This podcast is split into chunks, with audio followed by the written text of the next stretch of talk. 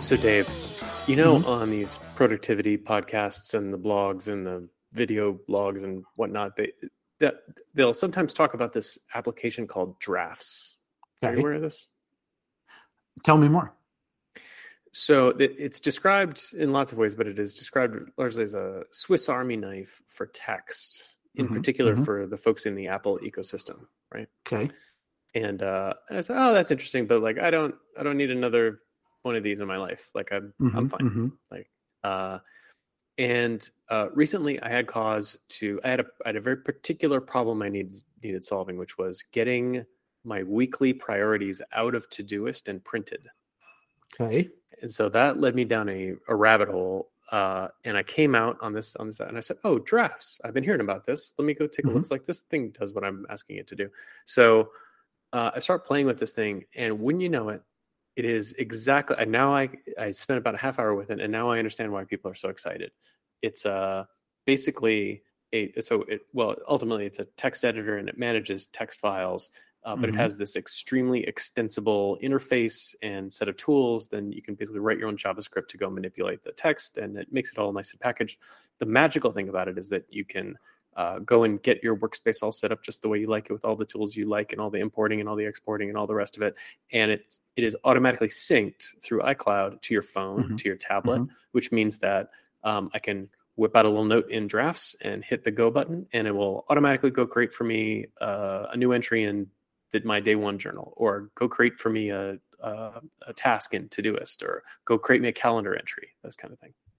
Hmm. Um, it's super cool uh, and extremely handy uh, uh, for, for a variety of, of reasons. So now I can sit in a meeting and I'm taking notes in the meeting and I'm typing on my phone or my tablet or my or my computer. And then when I'm done with the meeting, I hit one button and Mhm. uh, I take notes in Markdown Mhm, of mhm. course. Uh, and so it automatically takes all the markdown, turns it into a an entry in my journal, plucks out any to do items that I've written Mhm. out in there, and creates a Todoist task for each one of them. Mhm. Um, anyway, it's a significantly streamlined my uh, uh, my situation over here, and uh, Hmm. I'm, I'm here as a fan of drafts. I'm here for drafts. Okay. Okay. So, uh, well, th- rewinding a little bit, Mhm. wh- why are you printing out your to-do list? Like on paper? Oh, Uh, yeah. So uh, from time to time, Dave, I find I find the need to to get things on paper. Uh, or if you want to uh, share a list of to do items with, uh, for example, your seven year old, Okay. uh, try as I might, I cannot get Soren to use Todoist. Uh, Uh, and someday. so someday, but not He's today. grounded. Yeah. right. Exactly. And so now to now I'm so but if I have a list of things that I want us to do today, it's already in my list and it's kind of a pain to kind of transcribe it onto something else. So uh, now I just spit out a bunch of markdown. Uh, maybe I'll put a fun picture on it for the Mhm. weekend uh, and then print it out and it comes out of my printer. And now we got a list of things we need to do today. All right. How's Yeah. how's he doing with uh, to-do lists um, in general? He is like his father. He is he is extremely motivated by completion and checking things off. So this Mhm. works very well. Um, also, if we complete all the things that we have to do today, uh, then uh, there are rewards. Like more checklists? Like more, well, yes, there's always more checklists, but uh, Right. you know, we get things like if we do all the things that we said we were going to do, we get things like dessert. Okay. We get things like we get things like you know, video game time, things like that. So All right. Yeah, Yeah. that's good. And and it also gives you a sense of uh, what's left to be done. And uh, yeah, yeah. No, that's really good. Yeah. Exactly. So uh, getdrafts.com. Uh, if you're in, if you're in the Apple ecosystem uh, and you've been hearing about it but not quite sure what to do, go check it out. I wouldn't describe it as the most approachable tool. Okay. it's okay. clearly made by nerds. Uh, Right. It's made by the kind of people who believe that uh, uh, your product can be improved if your users are are writing JavaScript, right? So, kind of a specific target audience. Uh, right.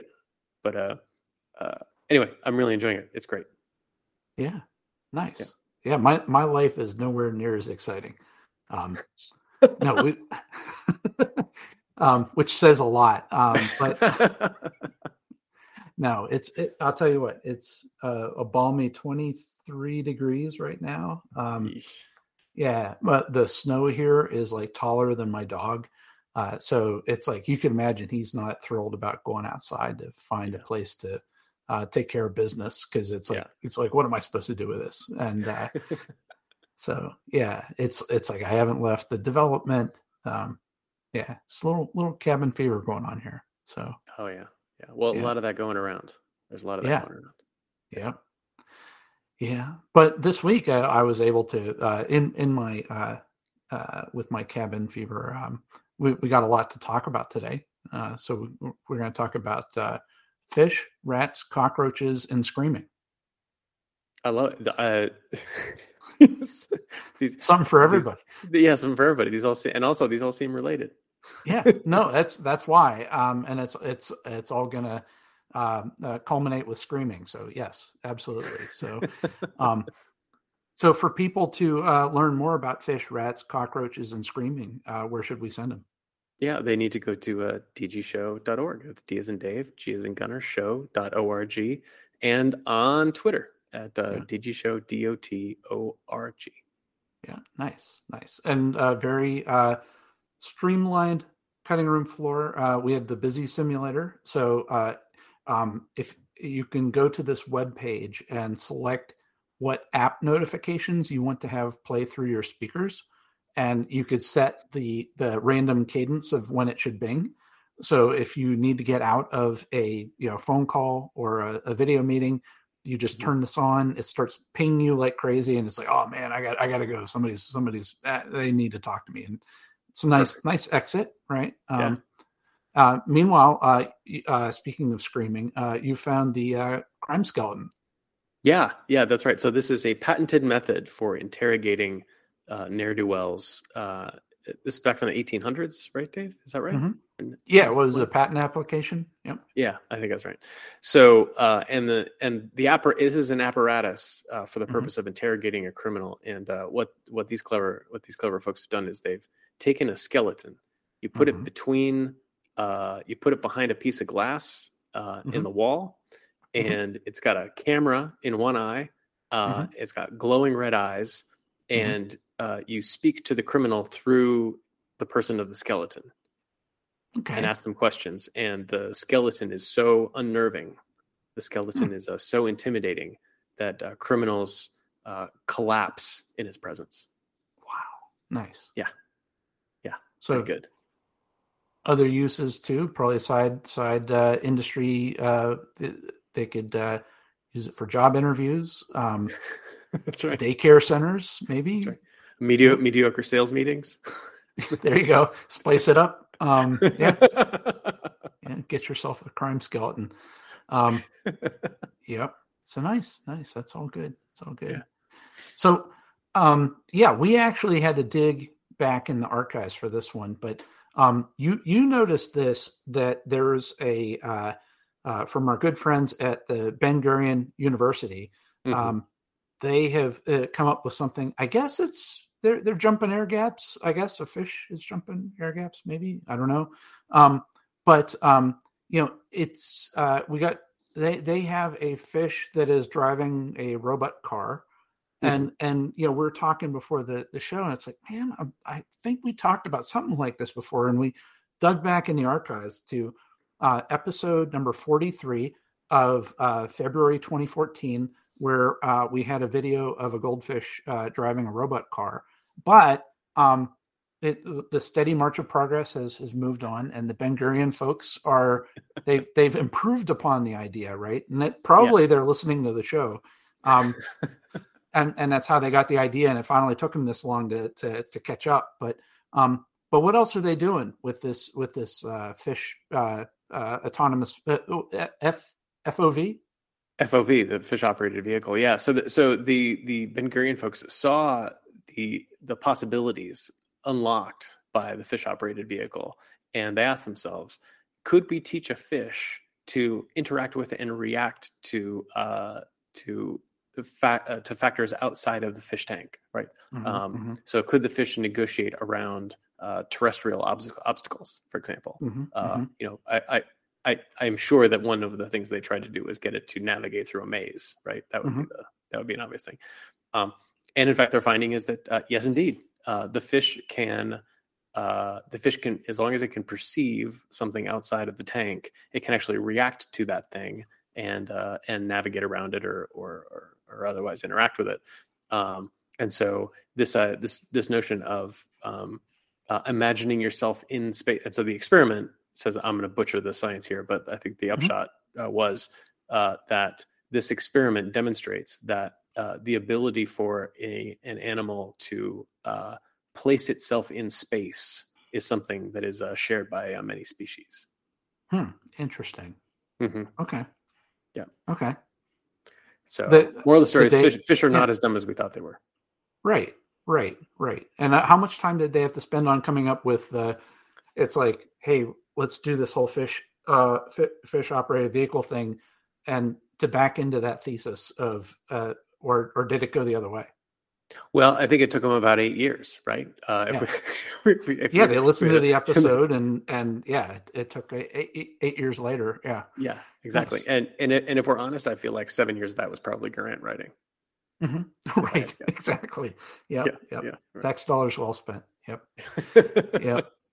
All right. Well, um, and so uh, you'll notice a, this theme here as as we go through this, as we move from fish to rats. Mhm. Um, so we got fish that are in a tank; they're navigating through uh, an environment. Um, I saw another article where you can get uh, this guy got rats um, to navigate in a VR setup uh, through a Doom maze. Oh, I Yeah. see.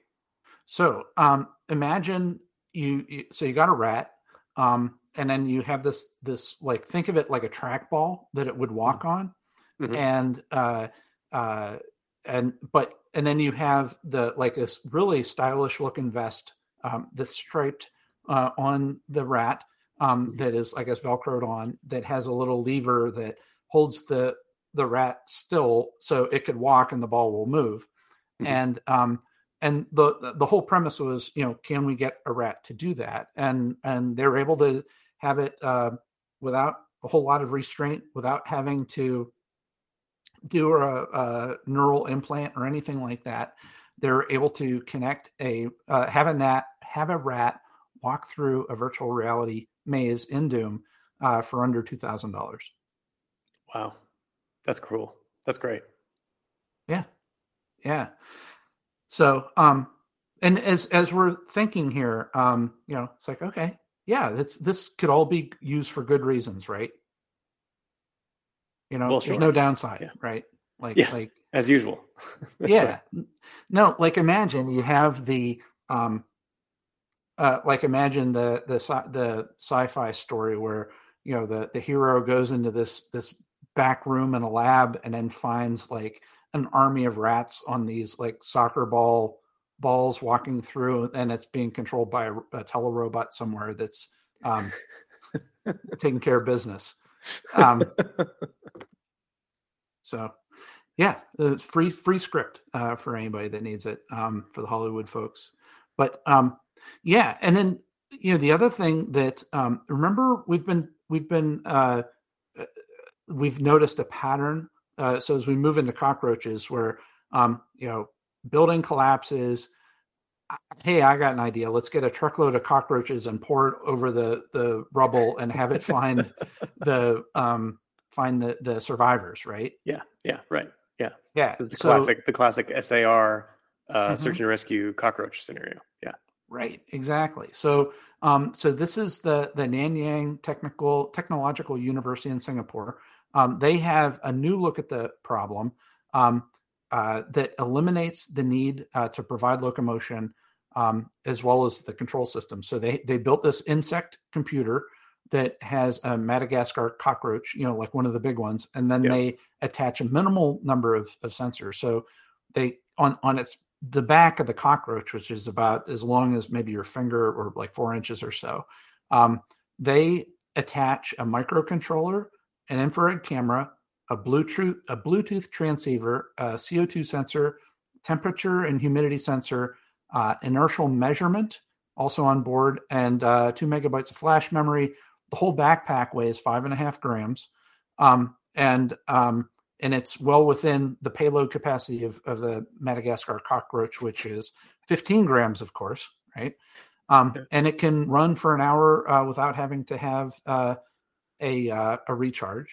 And what they found is that the they developed a human detection algorithm that has an 87% uh, average accuracy uh, when the target is within um, uh, 1.5. Uh, I'm sorry, it's overall the human has an 87% average accuracy. And when it's uh, the human and the cockroach are only 1.5 meters away, the accuracy goes to above 90%. That's amazing. This is a much better plan than than than what I would have thought of, which is just like strap an Apple Watch to the back of the to the back of the cockroach, right? Oh, or or one of the uh, uh, air tags or whatever, right? Yeah, yeah, yeah, yeah. That's right. Yeah, yeah, yeah. yeah. Well, maybe that, that's something to do. You get get your grant, uh, get some grant writing going. Reach out to the uh, Ben Gurion folks. Um, so yeah, so that's Fantastic. going on.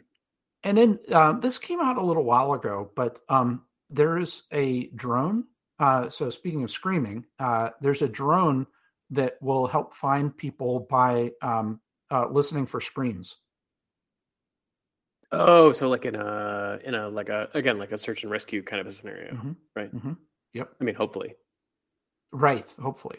Um, yeah. So that they have uh, they came up with this um, drone that will uh, basically um, it can find it'll locate people just based it'll it'll geolocate people based upon their screams and it can detect uh, i guess human screams and then um, find people based upon that. It's great. Again again no downside to this technology right? Right. Only... to have a, ho- a robot that listens for screams and have it go after the the person that's screaming. Absolutely no problem. Um, yeah and and the same thing it's like we tie it all together of like you know uh, attach a cockroach to it um, that listens for screaming and it's maybe it's controlled by a rat in virtual reality. Um, throw in a fish. Good times right? No no downsides when you combine them all together so. Yeah sweet dreams everybody. Um, so that's good. So um, did you ever hear of the book i libertine I don't, you know, I read this title and I feel like I've heard the title, but I, I couldn't say I know anything about it. Excellent. Excellent. Okay. So this goes back to um, uh, 1956. Uh, there's a guy, uh, like a, a, radio guy uh, named Jean Shepherd. And, you know, he, he was just getting, you know, just imagine the just talk radio guy just going on about how, you know there, are all these hoity-toity people that are all pompous and they read these books and they have opinions about them and everything. And he said that all right this is what i want everybody to do.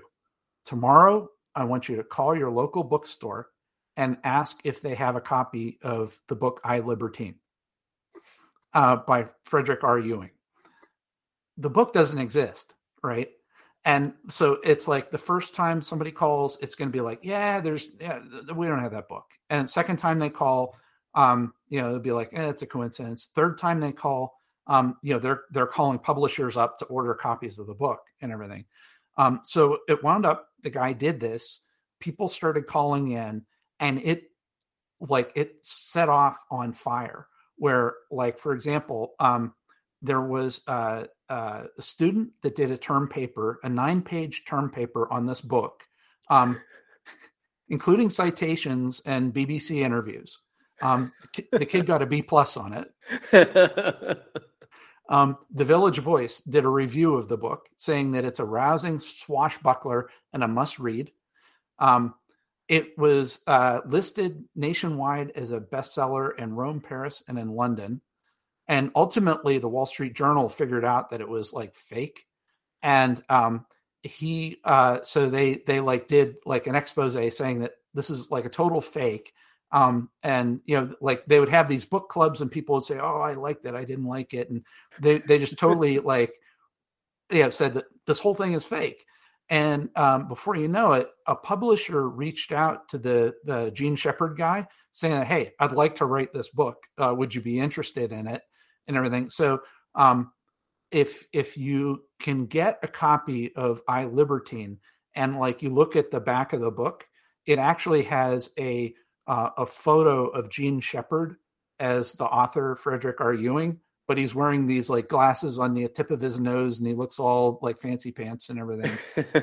so, but anyhow, it's if you if you check out um, the show notes, there's like a, a YouTube video that, that goes through the whole story and it's just so hilarious. That's wonderful. What a great. Mm-hmm. That's wonderful. Yeah, nice reality check, right? Yeah, it's nice. Yeah, and always uh, be willing to ask the question. Right, right.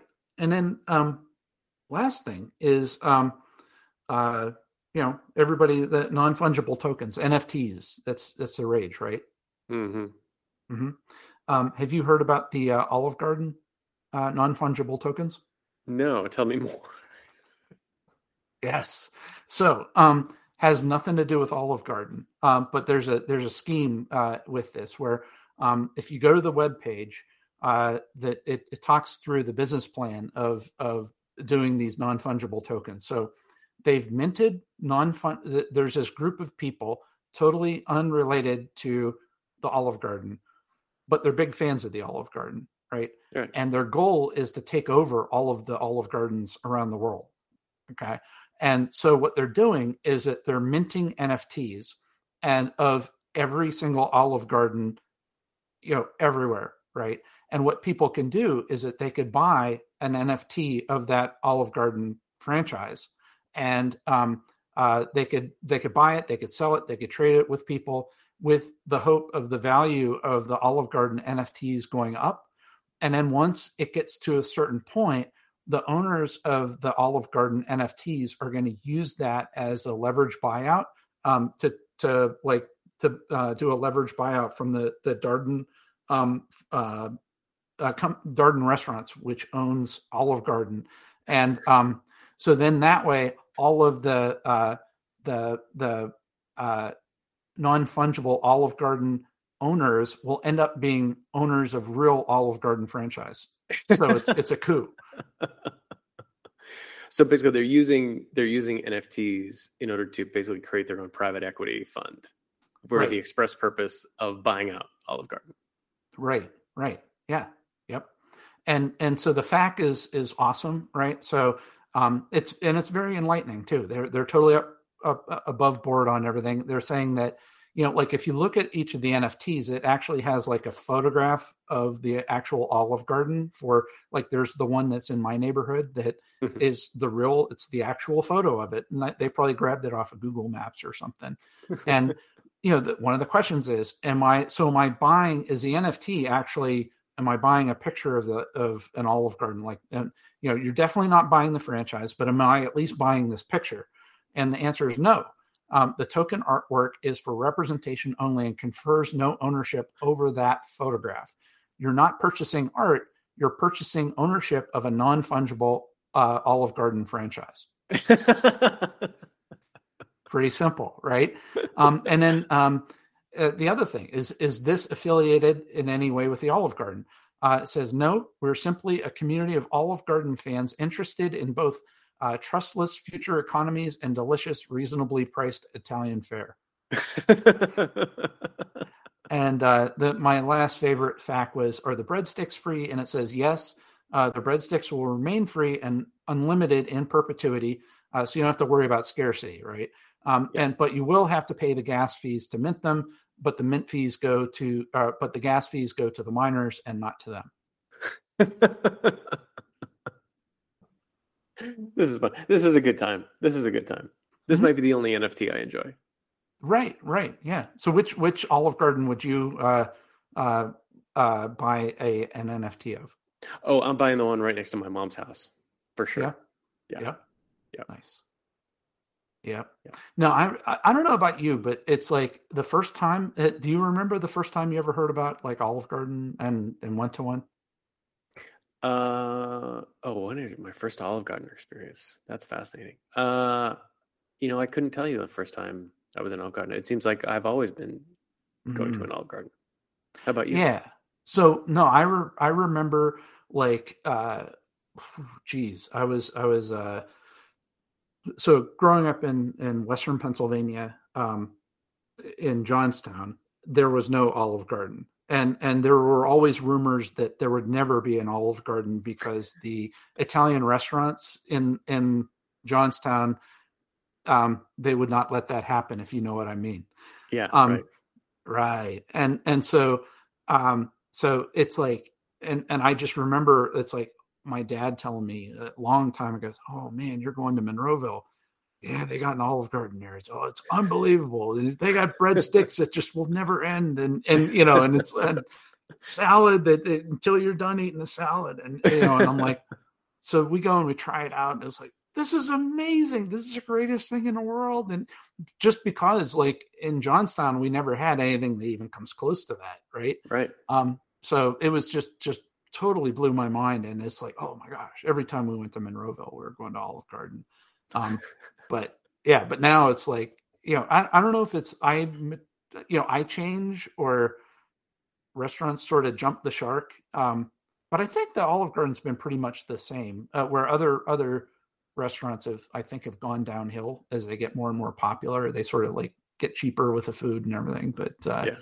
Yeah. but yeah no I, I always love me a good olive garden once in a while It's a solid, fast, casual choice. yeah reasonably priced italian fare hmm Yep. That's right. That's right. Yep. So if we need people to, uh, let's say they, they want to uh, uh, buy a copy of iLibertine, uh, take it to a, uh non fungible Olive Garden, um, and get interrogated by a crime skeleton, uh, where where do they need to go? Uh, as usual, they need to go to dgshow.org. That's D as in Dave, G's and Gunner show.org. Awesome. Okay, Gunner. Well, hey, thanks. And thanks everybody for listening. Thanks, everyone.